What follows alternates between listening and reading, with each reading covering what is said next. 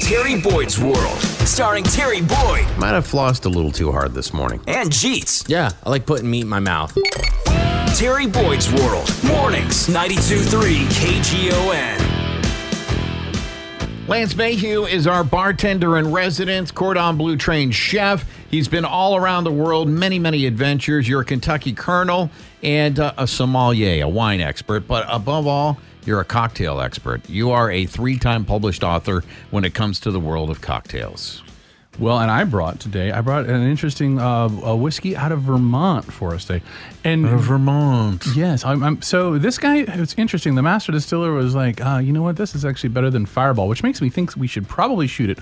I'm going to tell you its flavor, but I'm not going to tell you what flavor it is until we until we taste it. We'll, Oh, no. we'll try and figure it out on, on Jeez, air. why don't you go first? all Ah, here we go. I, I insist. Age before beauty. right, Lance drinking, so now I we're drink it. safe. All right.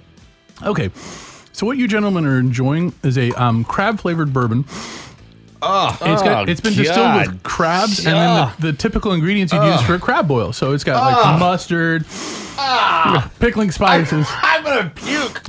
you can taste the crab. Oh, my God. Can you taste Ah, Is the this crab? made with real crab? Yeah, real crab, real crab. Green crabs are an invasive species on the East Coast. Oh my Yeah, I God! We feel did like- a story on this a couple of weeks ago in the Weird News, right? well, now About- you've tasted it. Oh, It, God. it feels invasive. I mean, it's um, you'll never have that flavor in your mouth again. you know, you know Uh, what's going on in my mouth right now? The deadliest catch. That's what's This- going on in my this- mouth. This is the exact feeling I had when the doctor told me I got crabs.